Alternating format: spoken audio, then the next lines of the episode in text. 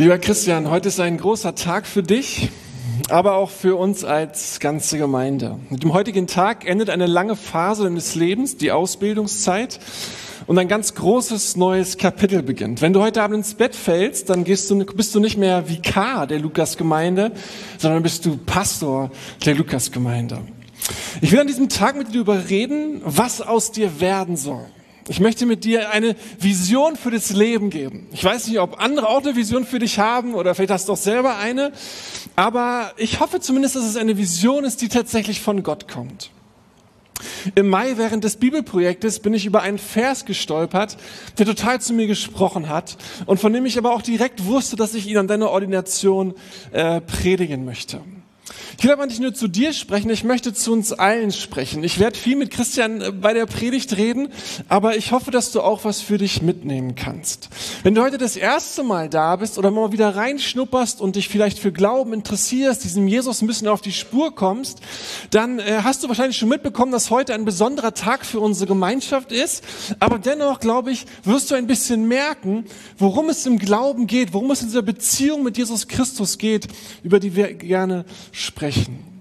Ich weiß nicht, ob du schon mal so ein Berufsfindungsseminar mitgemacht hast, wo es darum geht, was soll aus deinem Leben werden, für was möchtest du stehen. Gibt ja auch immer mal so Seminare während des Lebens, dass man da machen kann.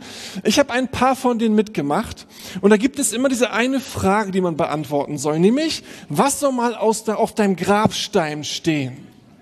Oder was sollen Leute, wenn sie eine Beerdigungsrede über dich halten, was sollen sie dann aus deinem Leben hervorheben? Manchmal muss man auch selber sich eine eigene Beerdigungsrede äh, schreiben, was man sich so wünscht, was über einen ausgesagt werden soll.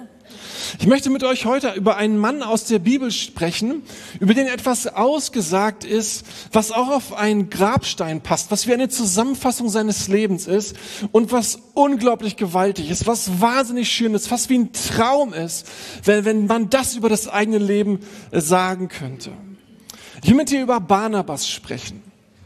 Das war nicht sein eigentlicher Name, aber darauf kommen wir noch. Barnabas ist einer der ganz tragenden Mitarbeiter der ersten Gemeinde in Jerusalem gewesen. Und er wird dann beauftragt, eine Gemeinschaft zu besuchen, wo, wir würden es heute so sagen, wo er mal nach dem Rechten schauen soll, wo man nicht so richtig weiß, geht da alles mit rechten Dingen zu, er soll sich das mal anschauen. Und in diesem Kontext wird etwas über ihn ausgesagt. Eigentlich wie nebenbei. Es ist gar nicht nötig, dass etwas gesagt wird. Aber Lukas scheint es einfach sagen zu wollen. Er sagt es, er möchte es gerne sagen, weil er einfach so angetan ist von diesem Mann. Und Lukas schreibt dann Folgendes über Barnabas. Er sagt in Apostelgeschichte 11, denn er war ein guter Mann und voll Heiligen Geistes und Glaubens. Die neue Genfer Übersetzung übersetzt es so, denn er hatte einen edlen Charakter. Er war mit dem Heiligen Geist erfüllt und hatte einen festen Glauben. Das ist nicht eine Hammer-Aussage? Und Christian, weißt du, was die Vision ist, die ich dir gehe, mitgeben möchte für dein Leben? Dass das über deinem Leben steht, dass Leute sagen, ey Christian, was ist es für ein guter Mann? Voll Heiligen Geistes und voll Gottvertrauen. Wobei ich muss sagen, was wichtig ist, ich, das ist kein Appell heute an dich. Ich appelliere nicht heute an dich zu sagen, ey, streng dich mehr an, gib mehr Gas, da muss noch mehr gehen.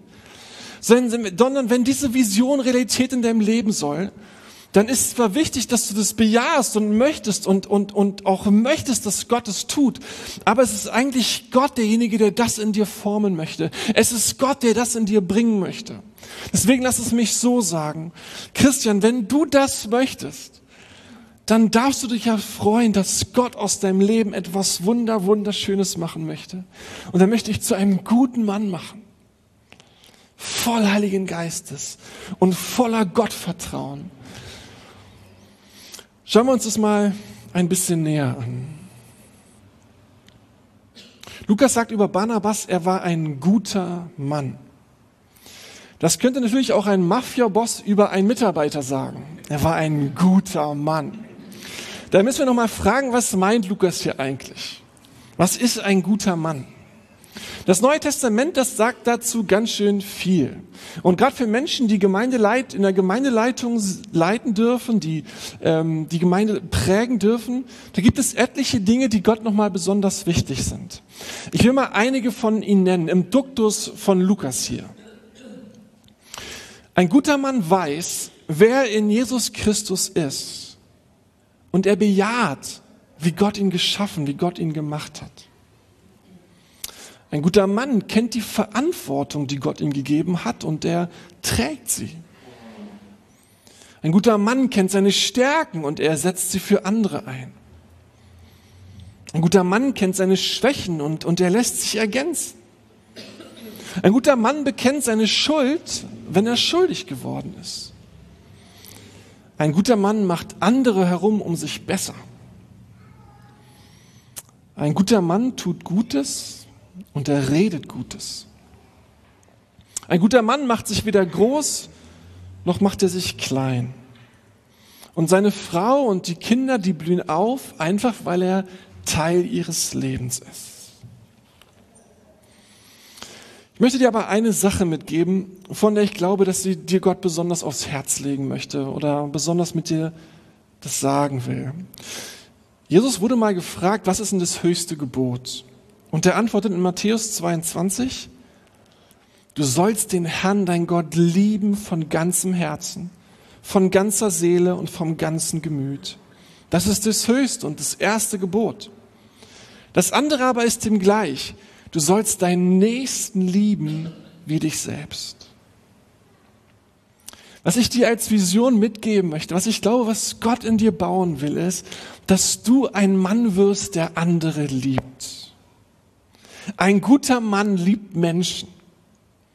Und man kann ehrlicherweise auch sagen, ein guter Pastor liebt Menschen. Er nimmt sie so an, wie sie sind. Und er dient ihnen, mal mit Gnade und mal mit Wahrheit. Mal in einer ganz kurzen Begegnung mal über einen langen Zeitraum. Mal in einem gemeinsamen Gebet, aber oft auch in ungesehenen Gesprächen zwischen dir und Gott. Ein guter Mann liebt Menschen. Du hast ja das große Vorrecht, Gemeinde mit vorzustehen, mit gestalten zu dürfen, mit leiten zu dürfen. Und was ich dir so mitgeben möchte, eine Gemeinde im Sinne Gottes ist dann erfolgreich, wenn Menschen gedient und Menschen geliebt werden. Und ein guter Pastor ist auch dann erfolgreich, wenn seine Gemeinde liebt und, und, und Menschen dient. Gemeint ist hier nicht, du bist erfolgreich, wenn du es möglichst vielen recht machst. Und ich weiß, da müsst ihr jetzt nochmal drüber sprechen, was heißt es, Menschen zu lieben. Aber Barnabas, der wurde nicht zu einer schwierigen Gruppe geschickt, weil alle glaubten, dass er am ehesten es allen recht machen würde. Sondern sie suchten jemanden, der ihnen, der ihnen wirklich helfen könnte. Weil, weil er ernsthaft lieben würde. Nicht harmlos, nicht egoistisch, nicht ist mir doch egal, Hauptsache ich kann zurück nach Jerusalem sondern sie wussten, Barnabas würde in großer Gottesfurcht und Menschenliebe diese Gruppe besuchen und ihr mit Weisheit dienen, mit Wahrheit und mit Gnade dienen und sie so lieben. Das ist das, was Gott auch in dir bauen möchte, Christian, dass du jemand wirst, der seine Gemeinde liebt. So wie sie ist, ganz real, nicht im Ideal, das können wir alle, sondern die reale Gemeinde. Liebt die momentan Starken und die momentan Schwachen die momentan Kranken und die momentan Gesunden, die finanziell Starken und die finanziell Schwachen, die Alten wie die Jungen, die Lauten wie die Leisen. Ich weiß, einige Eltern aus unserer Gemeinde sind sich total dankbar dafür, wie sehr du dich um ihre Teenies kümmerst und wie sehr du sie liebst. Und vorhin haben wir ja schon einiges davon gehört. Wie du sie begleitet, wie du geistlicher Freund, und Ansprechpartner bist. Da ist schon so viel Gutes vorhanden. Davon geht schon von so viel Gutes von dir aus. Und das alles ist schon Teil dessen, dass Gott dich zu einem Mann machen möchte, wo Leute sagen, ey, der Christian, er ist ein guter Mann. Wo Gott eines Tages sagt, ey, Christian, bist ein guter Mann.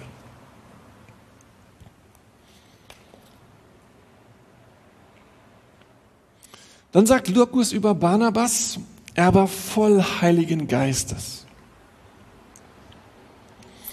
Und es ist auch eine Vision Gottes für dein Leben, dass du ein Mann wirst, der, der voll Heiligen Geistes ist, wo Gott ganz stark zum Ausdruck kommt. Nun hat ja jeder erst, jeder Christ erstmal den Heiligen Geist. Sonst könnten wir gar nicht glauben. Die Frage ist eher, wie viel hat denn der Heilige Geist von uns? Wie viel Raum darf er denn von uns haben? Wie viel Einfluss in uns nehmen? Wie viel uns erfüllen? Jesus hat den Heiligen Geist in Johannes 14 als den Parakletos angekündigt, als den Beistand, als den Tröster, als den, der an unsere Seite gerufen wird und der in uns lebt. Barnabas, der hieß ja eigentlich Josef, als er nach Jerusalem kommt in die Gemeinde und dort Christ wird und er hat dann Hand in Hand mit den zwölf Aposteln gearbeitet. Aber die Art und Weise, wie er Menschen behandelte, wie er Menschen liebte, die fiel irgendwie auf. Und sie zwölf beobachteten so einen ganz besonderen Zug in dem Leben von, von Josef, was irgendwie herausstach. Von ihm ging so eine, eine tröstende Gegenwart aus, ein, ein, ein, ein, ein beruhigendes Sein. Eine, Leute bekamen Hoffnung, wenn sie mit ihm zusammen waren. Und irgendwann saßen die zwölf Apostel zusammen und haben über Josef gesprochen. Und er meinte, ey, findet ihr auch, dass der Josef irgendwie besonders ist und dass da was Besonderes von ihm ausgeht? Und sie sagten, ja, ey, das ist mir auch schon aufgefallen. Ey, wir müssen ihm irgendwie einen anderen Namen geben. Wie könnte man, und dann kommt einer mit der Idee und sagt, ey, ey, lass uns ihn Barnabas nennen. Lass uns ihn Sohn des Trostes nennen. Und alle sagten, ey, du triffst es. Lass uns ihn Barnabas nennen.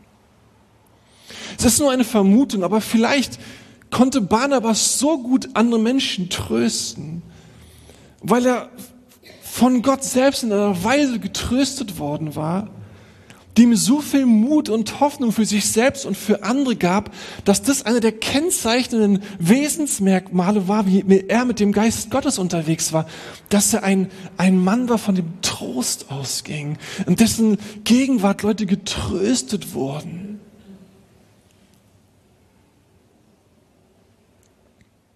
Ich weiß noch so gut, wie wir letztes Jahr in Bremen zusammenstanden und dann die Nachricht kam, dass dein Vater im Sterben liegt und ihr beide aufgebrochen seid, um euch noch rechtzeitig zu verabschieden. In den letzten zwölf Monaten gab es mehrere Situationen, wo das Leben in einer Weise über euch hereingebrochen ist, wo ihr echten Trost brauchtet. Und Christian, ich, ich ahne, was es dir bedeutet hätte, wenn dein Papa heute bei dieser Ordination, bei deiner Ordination hätte dabei sein können. Er wäre mächtig, mächtig stolz auf dich gewesen. Über das, was du erreicht hast. Und du wärst ein stolzer Sohn. Du bist ausgezogen aus deiner Heimat, vom Ruhrpott in die große Stadt, hast eine tolle Frau erobert, hast dein Studium durchgezogen und bist heute ready to rumble. Und dein Papa hätte hier gesessen mit einem riesigen, stolzen Herzen. In diesem Leben machen wir immer wieder die Erfahrung, wo, wo unsere Seele Trost braucht, wo wir trostbedürftig sind, wo wir nicht einfach weitermachen oder wegrennen oder abtöten kommen, wo wir nicht weit kommen damit. Und Christian, der Heilige Geist ist dein Tröster. Er ist der, den Gott an deine Seite gerufen hat. Und er ist dein Beistand und er ist dein Ermutiger, der dich anfeuert. Und der bei dir sein wird, komme was wolle. Dein Beruf wird dir einiges abverlangen. Und es ist, wie du schon gesagt hast, es wird wichtig sein, deine Fähigkeiten weiterzuentwickeln und immer wieder Neues zu lernen. Aber die eigentlich geistlichen Dinge, die können wir ja gar nicht machen. Das, was wir uns eigentlich wünschen, was wir wollen, die, die liegen gar nicht in unserer Hand. Und deswegen ist es mit das Allerwichtigste, dass wir mit dem Geist Gottes in uns unterwegs sind, dass wir seine Stimme kennen, dass wir auf seine Impulse achten, dass wir ihm glauben, dass wir seinem Wort vertrauen. Und dass durch die Nähe und Freundschaft mit dem Heiligen Geist dann der Geist der, der, der Kraft und, und der Liebe und der Besonnenheit, dass der sich in uns ausdrückt. Und weißt du, das ist die Vision Gottes für dein Leben, dass der Heilige Geist und du, dass ihr so eine Freundschaft entwickelt, dass so viel Nähe da ist, dass, dass er immer mehr in deinem Leben zum Zug kommt. Und ihr bei zwei Partner und Freunde werdet in einer Weise, dass Leute von außen zugucken und sagen, ey, das ist doch nicht nur Christian jetzt. Da wirkt doch gerade nicht nur Christian. Was geht da noch von ihm aus? Und Leute reden darüber, was du für ein Freund des Heiligen Geistes bist. Das ist die Vision Gottes für dein Leben. Darin möchte er dich hineinentwickeln. Darin möchte er dich hineinlocken.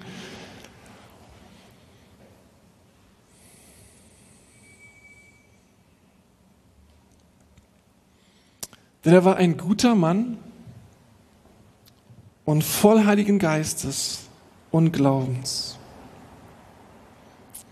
Lukas, wenn er über Barnabas nachdenkt, denkt, ey, da war ein Gottvertrauen in ihm zu finden.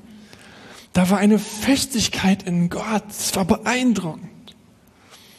Und weißt du wieder, was Gott aus dir machen möchte? Gott möchte dir ein Gottvertrauen schenken, eine Freude, seinem Wort zu glauben, die nicht aus dir selber kommt, sondern die er in dir schafft. Über Barnabas wird etwas erzählt, was, wann immer wir es leben, uns irgendwie immer noch so in ungläubiges Staunen versetzt. In der Gemeinde damals gab es einige Mitglieder, vor allem Witwen und Waisen, die sehr arm waren und die nichts, nicht genug für eine Lebensgrundlage hatten. Und dann hatten einige aus der Gemeinde tatsächlich ihr, ihr Land verkauft, ihr Hab und Gut und den Erlös den zwölf Aposteln gebracht, damit die die Gemeindemitglieder versorgen konnten, die nicht für sich selber sorgen konnten. Und es wird berichtet, dass Josef, später Barnabas, der das, das, dass er das auch gemacht hatte.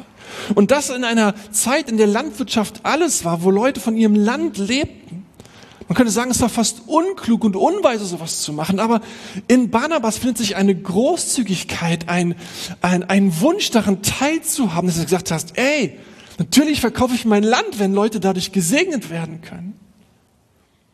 Warum hat Barnabas das gemacht? Man weiß es nicht. Es wird nichts dazu gesagt. Aber wenn über ihn gesagt wird, dass er ein Mann des Glaubens und des Gottvertrauens war, dann reicht das vielleicht schon als Erklärung. Barnabas glaubte Gott, dass er ihn versorgen würde. Barnabas glaubte Gott, dass er persönlich Gott wichtig ist. Und dass er ihn selber mit allem versorgen würde, was er zum Leben brauchte und dass er selber nicht zu kurz kommen würde. Und deswegen konnte er ein großes Träumen und große Träume verfolgen und großzügig sein in einer Art und Weise, wo andere, wo wir bis heute sagen, Mensch, Barnabas, hast du dreimal drüber nachgedacht? Aber weil er wusste, Gott kümmert sich um mich, konnte er seine Träume verfolgen, konnte er Großes wagen, konnte er großzügig leben. Und das ist, was Gott in dir auch formen möchte. Ein unerschütterliches Wissen, Gott wird mich versorgen. Ich werde nicht zu kurz kommen. Er wird mir mit allem geben, was ich brauche. Und deswegen verfolge ich, was er mir aufs Herz gelegt hat. Deswegen werde ich nach dem Reich Gottes trachten, weil er für alles andere sorgen wird. Deswegen gehe ich all in, weil Gott mit mir all in geht. Das wird Gott in dir bringen.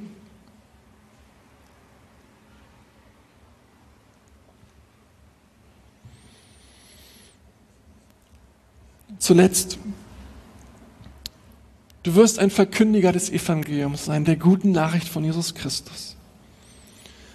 Du hast dich Gott Vollzeit zur Verfügung gestellt und es gibt jemanden, der findet es nicht gut. Es gibt den Gegenspieler Gottes, den Teufel, der kennt dich und der weiß, wenn er es schafft, dich zu schwächen, dich klein zu halten oder klein zu kriegen, hat er viel gewonnen. Und seine Lieblingsstrategie ist, dich ständig an deine Sünden zu erinnern an deine Tatsünden und deine Haltungssünden, dir zu flüstern, ausrechnet du, du glaubst, Gemeinde Jesu anleiten und prägen zu dürfen? Ausrechnet du glaubst es, dich da vorne hinstellen zu dürfen? Wäre es nicht besser, würdest es jemand anders überlassen? Ich möchte dich noch heute noch mal daran erinnern. Paulus sagt es so krass. Es gibt keine Verdammnis für die, die in Christus Jesus sind. Und wo die Sünde groß ist, ist die Gnade größer. Die Gnade Gottes gilt auch für dich persönlich und für dein Leben und für deinen Dienst. Es ist nicht so, dass wir dich heute ordinieren, weil du halt Pastor werden wolltest. Sondern Leute haben etwas in dir gesehen, was sie benannt haben und was sie rausgerufen haben und was viele Leiter und Leiterinnen immer wieder bestätigt haben. Wir nennen, ordinieren dich heute zum Pastor, auch weil eine ganze Gruppe von Leuten dich richtig gut kennt, unter anderem wir Lukas Pastoren, die Gemeindeleitung bis hin zur MV-Leitung. Die sagen, mach es. wirke, handel, lebe als Pastor, diene als Pastor. Es ist aber auch nicht so, dass wir dich heute ordinieren, weil wir denken, du sündigst nur noch ganz, ganz selten und hast alle möglichen Abgründe deines Lebens im Griff. Ehrlich gesagt sagt uns das Evangelium, dass es um dein Herz viel schlimmer aussieht, als wir ahnen. Und wir wissen, wie wichtig ist, dass du und wir alle den Kampf gegen das Fleisch und das Ego in uns kämpfen. Aber ich möchte dir zusprechen, du lebst, wie du bisher von der Gnade Gottes gelebt hast, auch in Zukunft von der Gnade Gottes, jeden Tag, jede Stunde, jede Minute. Und du wirst heute nicht zum Pastor ordiniert, weil du schon so viel besser wärst oder es verdient hättest, Pastor werden zu können. Kein Pastor verdient, Pastor zu werden. Wenn es nach dem, was wir verdient hätten, müssten wir alle abtreten. Es ist die Gnade Gottes, die uns ruft, es ist die Gnade Gottes, die uns befähigt und es ist die Gnade Gottes, die uns durchträgt bis zum Ende. Und das gilt auch jetzt für den Start deines Dienstes. Du lebst von der Gnade und von dem Erbarmen Gottes und von seiner Freude und von seinem Ruf auf deinem Leben. Ich will dich ermutigen, geh immer wieder beichten, hör nicht auf damit. Zeig anderen, was nicht ist. Lass nicht Dinge in dir wabern. Und dann lass sie dir an der Gnade Gottes genügen und sei ein begeisterter Prediger des Evangeliums der Gnade Gottes.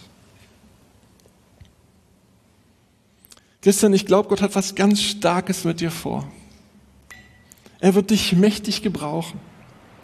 Und er hat eine fantastische Vision für dein Leben. Er will dich zu einem guten Mann formen, der voll des Heiligen Geistes ist und der ein ganz großes Gottvertrauen in seinen Vater im Himmel hat.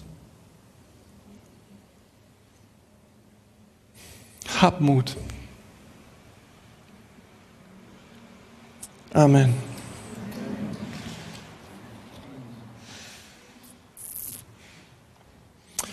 Und jetzt gehen wir auf den Höhepunkt zu. Ein bisschen über einer Trauung, wenn die Predigt geschafft ist. Vielleicht ein, ein kurzer Satz zu mir. In unserer Kirche ordinieren eigentlich der Präses oder die Bundesältesten, also die Regionalleiter, die Pastoren und Pastorinnen. Sam Krauter als Präses und Rüdiger Sumann als Bundesälteste sind aber heute verhindert. Und so darf ich als Teil in meiner Funktion, als Teil des Vorstandes des Mühlheimer Verbandes dich heute ordinieren. Ich rede jetzt also nicht mehr als Lukas Pastor, das lege ich jetzt ab, sondern ziehe jetzt sozusagen den Hut des Teil des Vorstandes des MVs an. Gott ruft Menschen in seine Arbeit. Und er ruft Menschen in den vollzeitlichen Gemeindedienst. Und wir sind so froh über deine Berufung, Christian, in den Dienst an der Gemeinde Jesu. Ganz konkret in den Dienst des Mühlheimer Verbandes freikirchlich-evangelischer Gemeinden. Für unsere Kirche, natürlich auch für die Lukasgemeinde, bist du eine Gebetserhörung. Weil wir glauben, dass Gott für das geistliche Wohl seiner MV-Gemeinden auch dadurch sorgt, dass er Menschen beruft, dass er Pastoren und Pastorinnen in den Hirtendienst ruft und sie so versorgt. Und so freuen wir uns, dass du dich hast von Gott in den vollzeitlichen Gemeindedienst hast rufen lassen. Ein paar Sätze zu dir als Person. Du kommst aus einer christlichen Familie, hast dich taufen lassen, aber erst so nach einer turbulenten Teenie-Zeit, sagen wir mal, hast du dich so richtig zur Umkehr rufen lassen und dich zu einer echten Jesus-Nachfolge entschieden. Dein Ausbildungsweg begann mit dem Abschluss der mittleren Reife, einer Ausbildung zum Elektriker, zwei Jahre Bibelschule und anschließendes Theologiestudium. Dein Wunsch, in den vollzeitlichen Dienst zu gehen, kam in der Bibelschulzeit und wurde von deinen Mitschülern und von den Leiterinnen und Leitern dort vor Ort herausgerufen, herausgekitzelt, dann bestätigt und ermutigt, dich für den geistlichen Dienst vorzubereiten. 2017 hast du Adriana geheiratet und bist im selben Jahr zu uns nach Berlin umgezogen, um hier als Teil der Lukasgemeinde als Jugendleiter parallel zum Studium Erfahrungen in geistlicher Leitung zu machen. Nach Beendigung deines Studiums vor zwei Jahren bist du dann als Vikar, als Pastor in praktische Ausbildung in die letzte Ausbildungsphase gestartet. Mit deiner Ordination heute wirst du konkret zum Pastor in der Lukasgemeinde berufen und sowohl der Vorstand des Mühlheimer Verbandes als auch der Rat für Gemeindeentwicklung und die geistliche Leitung der Lukasgemeinde haben deiner Ordination zugestimmt. Du bist eingebunden in die Dienstgemeinschaft des Bundes Berlin und des gesamten Verbandes. Deine Amtsbezeichnung lautet von heute an Pastor im Mühner Verband freikirchlich evangelischer Gemeinden. Bei Beendigung des Dienstverhältnisses erlischt das Recht zur Fortführung dieser Amtsbezeichnung. Folgende Kriterien sollen deinen Dienst als ordinierter Pastor begleiten. Da ist zum einen die Bereitschaft, sich mit diesem Dienst und dem dienstlichen Auftrag persönlich und öffentlich uneingeschränkt zu identifizieren. Die Bereitschaft, Gottes Wort zum Maßstab für Lehre und Leben zu machen. Dass du die Dienstgemeinschaft mit allen Mitarbeitenden, mit allen Angestellten wie Ehrenamtlichen suchst. Dass du die dir zugeordnete geistliche Leitung, Leitung anerkennst und für dich annimmst.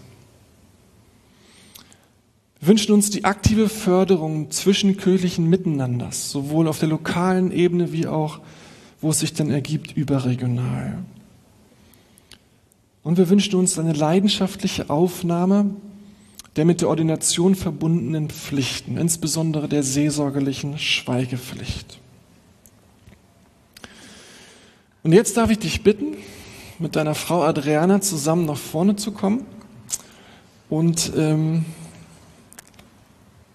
dich gleich die entscheidenden Worte hören, äh, sagen zu hören. Die Gemeindeleitung darf auch schon mit nach vorne kommen und Hans-Peter Pache darf auch nach vorne kommen, von dem du dich besonders gewünscht hast, dass er dich mitsegnet.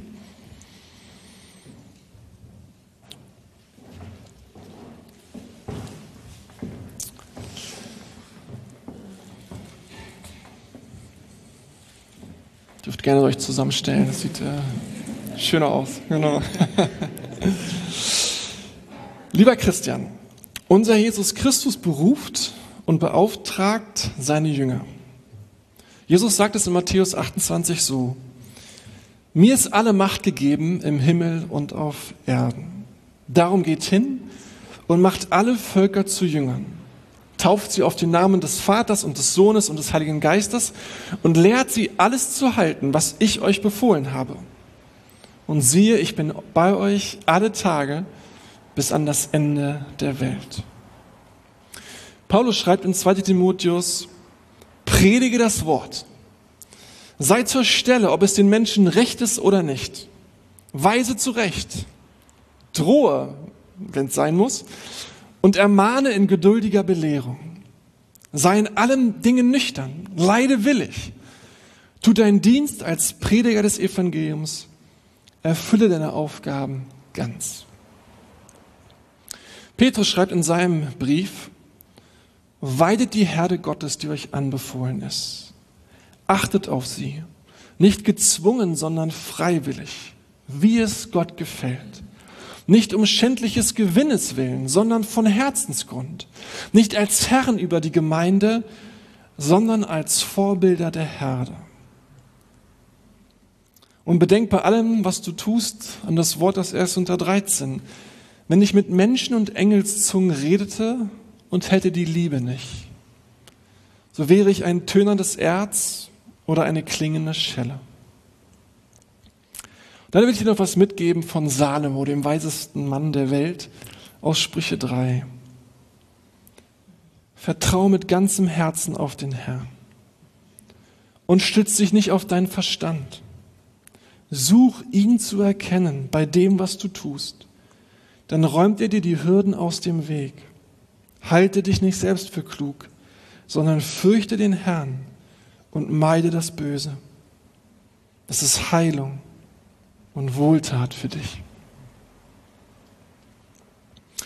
So frage ich dich jetzt, lieber Christian, in der Gegenwart unseres gemeinsamen Gottes und der hier versammelten Gemeinde. Bist du bereit, dich in den Dienst Jesu Christi, unseres Herrn, als sein Zeuge und Bote rufen zu lassen? Bist du bereit, als Verkündiger und Hirt in der Gemeinde Jesu treu und gewissenhaft allein zur Ehre Gottes und zum Besten seines Werkes zu dienen? Willst du das volle Evangelium in Anerkennung der ganzen Heiligen Schrift als Wort Gottes verkündigen und zur Grundlage deines Dienstes machen? Bist du bereit, diesen Dienst in unserem Mühlheimer Verband als eine der Gliedkirchen des Gesamtleibes Jesu Christi zu tun? Bist du bereit, dich der Dienstkörperschaft unseres Verbandes und in seine Beauftragung einzufügen? Wenn du das von Herzen willst, so antworte ja mit Gottes Hilfe. Ja, mit Gottes Hilfe. Ja.